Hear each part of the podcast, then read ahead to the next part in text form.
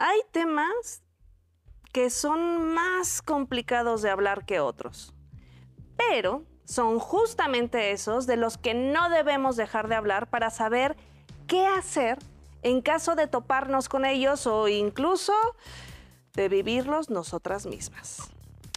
El tema con las dietas em, restrictivas, la obsesión con bajar de peso y el desprecio que podemos sentir hacia nuestro cuerpo ocasionado por nuestra talla es un problema real y mucho más común de lo que pensamos. Y es importante identificarlo para poder actuar a tiempo antes de llegar a consecuencias que pueden ser catastróficas. Así que esta vez, sin más rodeos, iremos directo al tema. Hoy vamos a hablar de trastornos de la conducta alimenticia.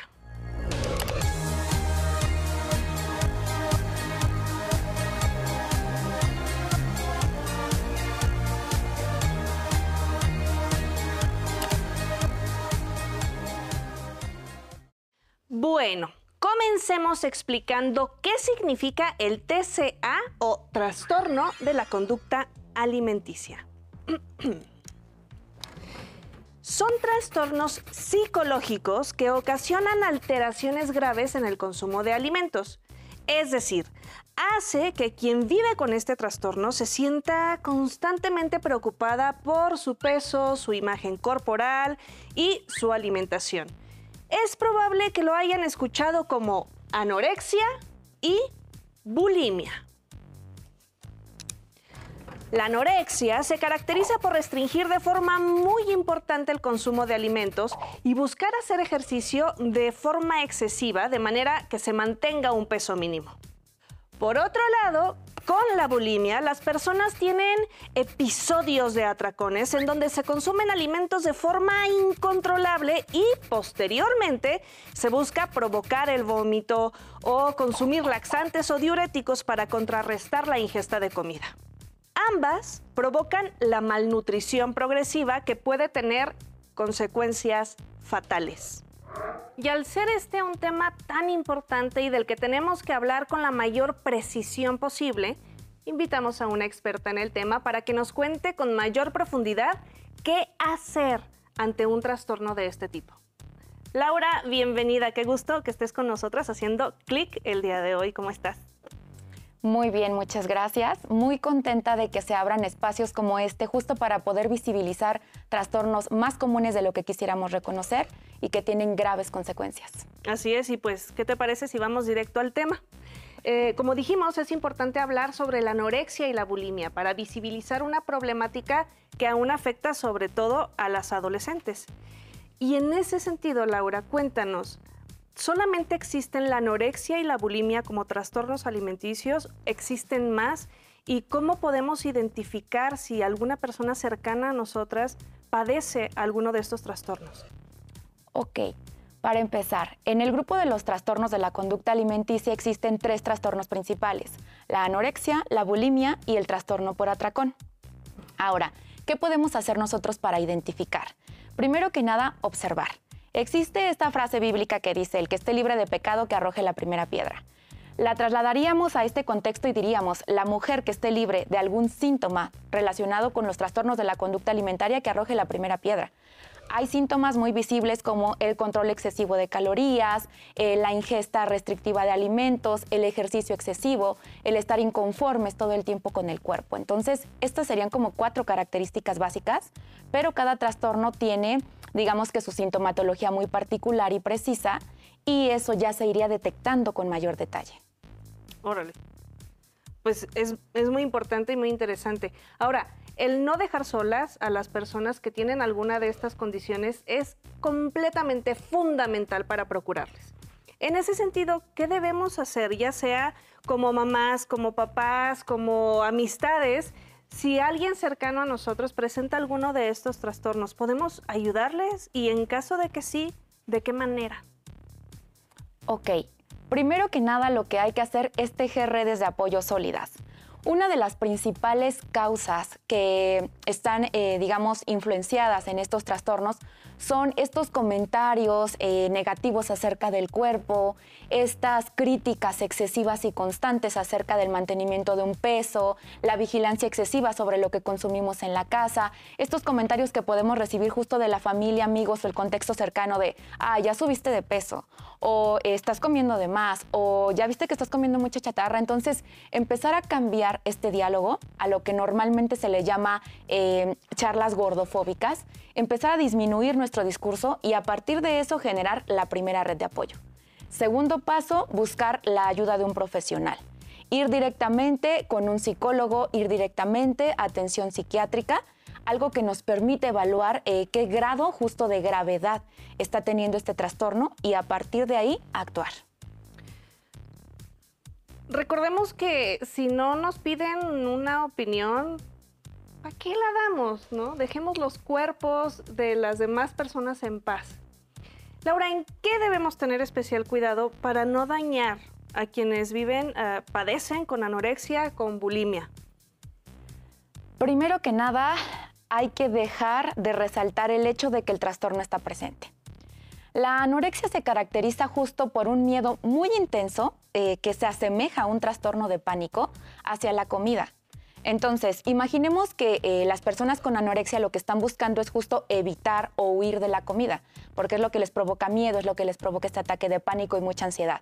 Si nosotros lo que hacemos es decir, es que tienes que comer, forzamos, presionamos para que estén presentes en la mesa, eh, compramos más alimentos, empezamos a criticar justo el cuerpo porque ahora es más delgado, o las rutinas de ejercicio intensas, lo único que estamos generando es que el trastorno justo se exacerbe, que la sintomatología aumente.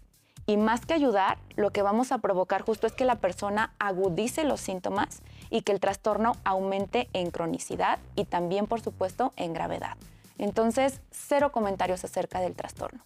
Nosotros también como familiares, como amigues, tenemos que acudir a terapia de acompañamiento para que se nos diga qué hacer y cómo debemos hacerlo. Eso es bien importante lo que mencionas, el, el acudir nosotros a una terapia para que podamos eh, ser asesoradas para que podamos guiarnos y saber cómo apoyar a esas personas cercanas a nosotros. Ahora, ¿cómo podemos prevenir este tipo de trastornos? Ok, bueno, primero que nada, se va a repetir y voy a sonar a disco rayado, pero el primer paso es evitar esta clase de comentarios. Como bien dijiste, si no te piden un comentario acerca del cuerpo, evítalo. Segundo, reducir un poco la influencia que tienen los medios sobre nuestra propia percepción. Una de las condiciones que también favorece el desarrollo de estos trastornos es la cultura. Vivimos en una cultura en donde la gordofobia es un tema completamente latente, en donde las revistas, las redes sociales, las propias personas a nuestro alrededor, las tiendas de ropa, centros comerciales, cine, etcétera, nos bombardean con la imagen del cuerpo perfecto y delgado. Ahora, hay una condición que es particularmente psicológica y que también contribuye a estas causas. La mayoría de las personas que desarrollan algún trastorno de la conducta alimentaria son personas que padecen ansiedad, depresión y que tienen algunos problemas con su autoimagen y con el autoestima. Entonces, empezar desde ahí, empezar a trabajar con síntomas ansiosos, síntomas depresivos, perdón, y detectar estos focos rojos.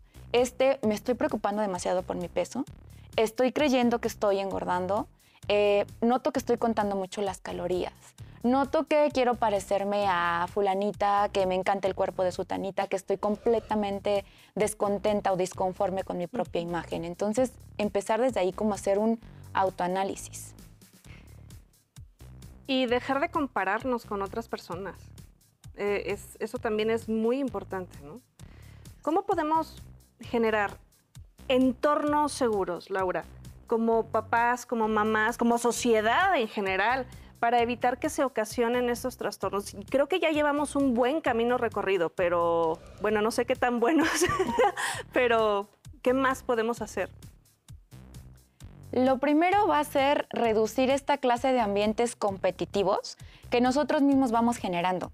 Actualmente se dice que las personas ya no quieren que sus hijos sean normales, sino todo lo contrario, quieren que sean anormales, que sean súper atletas, súper bailarinas, eh, estudiantes, etc. Entonces, también, una de las causas que contribuyen mucho al desarrollo de estos trastornos es el ambiente competitivo. Dejar de exigirle tanto a los hijos. Les exigimos la perfección en todo ámbito. Y exigirles la perfección es acercarlos justo al límite de estos trastornos. Ya lo decía yo, empiezan con ansiedad excesiva, esta búsqueda de ser perfectos. ¿Y qué nos dice la sociedad acerca de ser perfectos? Que para ser perfectos hay que ser delgados, que para ser perfectos hay que tener el cuerpo perfecto, hay que parecernos a cierta persona, a cierto ideal.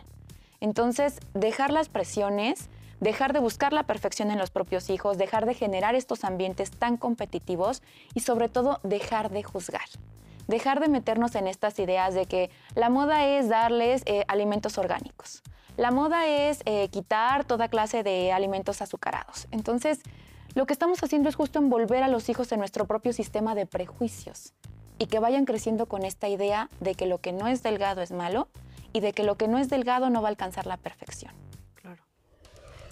Y como pudieron ver, eh, yo estoy en una burbuja donde creo que hay un camino recorrido y no es así. Y en ese sentido, eh, me llamo la atención a mí y les invito a reflexionar también sobre eso, sobre abrir nuestra perspectiva más allá de nuestro círculo, más allá de nuestras redes sociales. Hay muchas realidades. Laura, ¿te gustaría, antes de despedirnos, agregar algo más acerca del tema? Sí, por supuesto. Me gustaría mucho hacer un llamado, eh, resaltar estos focos rojos. Primero, si tú eh, eres una persona que se ve en el espejo y no se siente contenta, que juzga su cuerpo, que no está bien con su talla, que persigue estándares de belleza ideales e irreales, ese es el primer foco rojo. Segundo, todos tenemos que comer. Eh, es una necesidad básica. El problema de estos trastornos está en la forma en que lo hacemos. Comer de más, comer de menos, restringirnos, como bien decían al principio, el uso de laxantes, el uso de diuréticos. Entender que todo esto nos va a generar severas y graves consecuencias que incluso pueden ser fatales. Y pensar, ¿qué estamos haciendo? ¿Qué persigo en mi objetivo de hacer dos horas de ejercicio diarias? ¿Qué persigo en mi objetivo eh, de llegar a ser talla cero? ¿Para qué lo quiero conseguir? ¿En realidad es una meta que yo me estoy poniendo es una meta autoimpuesta por la sociedad y por la cultura y por este deseo, que puedo llamar un deseo perverso, de pertenecer a una red que en realidad no te aporta nada? Comenzar a cuestionar los estereotipos de género que muchas veces nos enseñan a odiar a nuestro cuerpo en su forma natural, es un gran primer paso para terminar con este tipo de trastornos. Bye. Recordémonos y reafirmémonos, sobre todo entre nosotras mismas, que la belleza existe en la diversidad y que todos y absolutamente cada uno de los cuerpos son bellos y son válidos.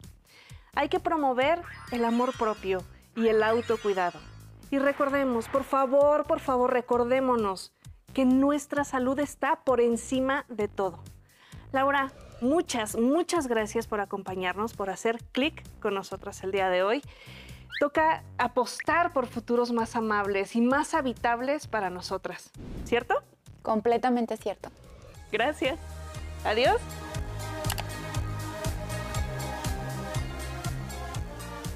Once Digital presentó Hagamos Clic.